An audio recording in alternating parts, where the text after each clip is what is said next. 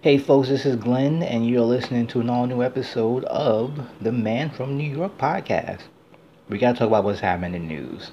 Uh, the big scandal is a college admissions bribery scheme. You've seen all over the news, celebrities are involved, involving millions of dollars to get kids into schools when they shouldn't have been getting into they didn't have the grades. And now, I have to say, when it comes to scandals, this one is a little boring compared to other scandals. Like on, if you're gonna rank it, it would be like on the scale of one to ten, the scandals. This seems like more like a, a five and a half maybe. But there still are some interesting things about it, because uh, we have some celebrities. Uh, Felicity Huffman, who many people know from her work on uh, Desperate Housewives and also uh, on work in films. She's also married to William H. Macy, who apparently is a part of this but was in charge uh, Lori Loughlin, who most people know as Aunt Becky on Full House. So, so the crux of this was that people paid huge amounts of money to this education nonprofit, which fixed test scores. In some cases, I guess had people take tests for people, even faked like athletic accomplishments so kids could get spots on teams, even though they were actually not involved in the sport at all. So people who never rowed anything in their life were on like the rowing team I actually believe there was a fake pole vaulter. If I saw that online, I'm like, like, how do you even fake being a pole vaulter? Like, does it ever come in a conversation? Like, you're supposed to be in the pole vaulting team? Like, would you just be like, hey, someone said, how is that? You'd be like, oh, it's just has its highs and its lows. So, and these people pay tons of money. Now, of course, rich people using money to get their kids in school, on the surface, doesn't seem like news, right?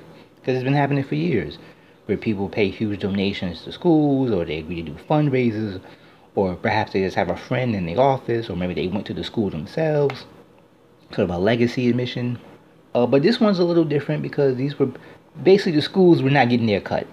Uh, coaches and other people were getting huge amounts of money and selling slots that belong to the school. And the schools has the school has the right to decide who wants to be there on merits they decide.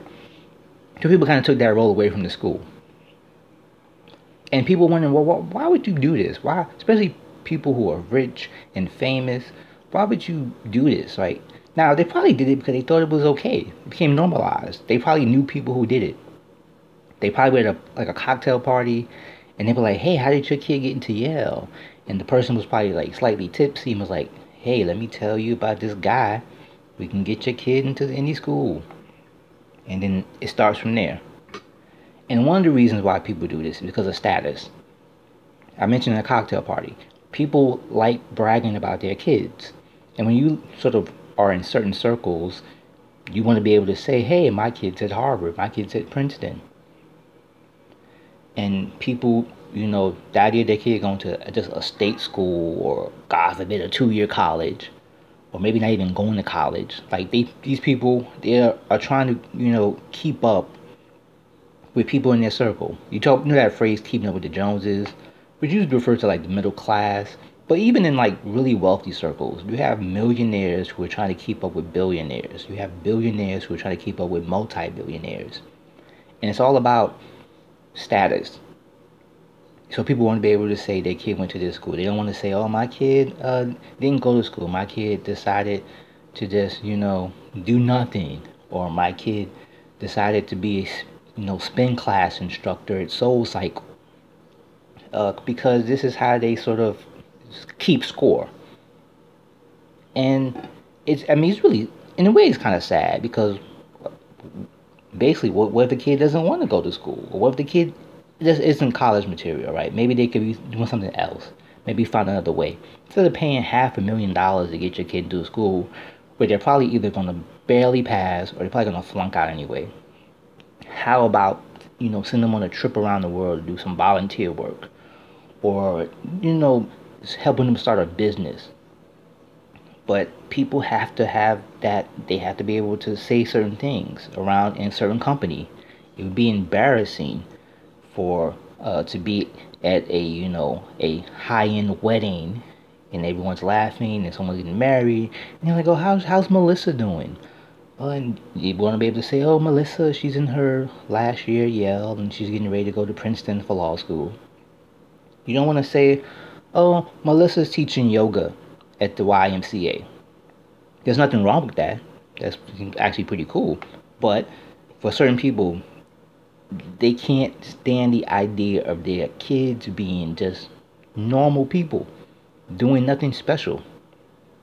They're like they have even if they have to buy the specialness about their children or for themselves. This is what they have to do.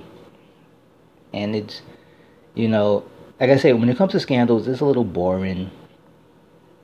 But there's still some interesting things about it. And the kids, I mean, in a way, you kind of feel bad for them, you kind of don't. The kids who didn't know, you feel bad for. Now that kid is waking up and like, oh no, my parents might be going to jail. I might be stupid. You know, the kids are thinking all kinds of things now. Now the kids who did know, they're probably like, damn it, why couldn't my mom and dad be better hustlers or better con artists than this? You know, it's really, you know, it's a, it's a big thing. Like imagine so there'll be some families that'll be destroyed by this. Like they're not gonna recover. There's gonna be resentment. The parents are gonna resent. Hey, I, I I went all out for you, and now I might be in trouble with the law, and you don't appreciate it. And the kids are like, I didn't ask you to do it, mommy and daddy. I didn't ask you to break the law. This is really absurd. Now, speaking of absurd, earlier this week, there was a woman in Arizona who was attacked by a jaguar at a zoo Apparently, she crossed the barrier. Now, early reports said that she was trying to take a selfie with a jaguar. I don't know about you, but last time I checked, jaguars don't really do selfies. Unless it's on their own. Like maybe there's a maybe there are a couple of jaguars out there in the wild that are influencers and they have big Instagram accounts and get sponsored posts for, you know, posting pictures about the jungle, whatever. But for the most part, I don't think jaguars are really doing selfies with people. So apparently this lady tried to take a picture. She got attacked. Her arm got messed up. Now I think she said she wasn't trying to take a selfie, but still. And she said she was wrong, but the fence should have been better. It should have been a bigger fence or been further away. Lady, please. I'm glad you're okay, but you messed up. And luckily, the zoo said, hey, the jaguar didn't do nothing wrong. He was just living his life. Because, you know, could have easily could have been like, oh no, this jaguar he finally he got a taste of human blood, so now we have to put it into him. So I don't know. Maybe this jaguar had a good lawyer. Like maybe as soon as it happened, like he had someone on retainer because he found, you know, he heard about what happened with that gorilla a couple years ago in Cincinnati. So that jaguar called his lawyer and they was like, you know, hey, we got this, right? We, you know, public opinion is on your side. So they were able to sort of get him out of this. But still, uh, it goes back to what I was talking about status. One of the reasons why people are going out of their way to take amazing pictures to post on social media because it gives you sort of a credibility. I actually wrote something about this uh, about a year ago, I think, on my LinkedIn page about how photography is a currency.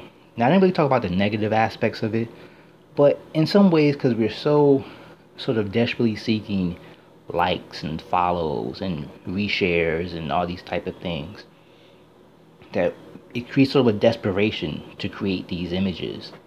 And I'm I'm you know, I'm not innocent of this. I post on social media all the time. And I'm looking for likes. And when I don't get likes, I get very upset. Nothing's really more sort of upsetting when you post something really great and there's like no feedback at all. Like if you post a great picture and you only get a handful of likes, but let's say you, you post something on Twitter that you think is really insightful. You think this is amazing wisdom, amazing wit by me. I might get a book deal from this one tweet. And it gets totally ignored. That's like the worst feeling in the world.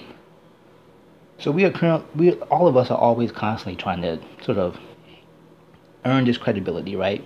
Spend this sort of currency of content that we all create with our photos and our words and it leads people to some extremes.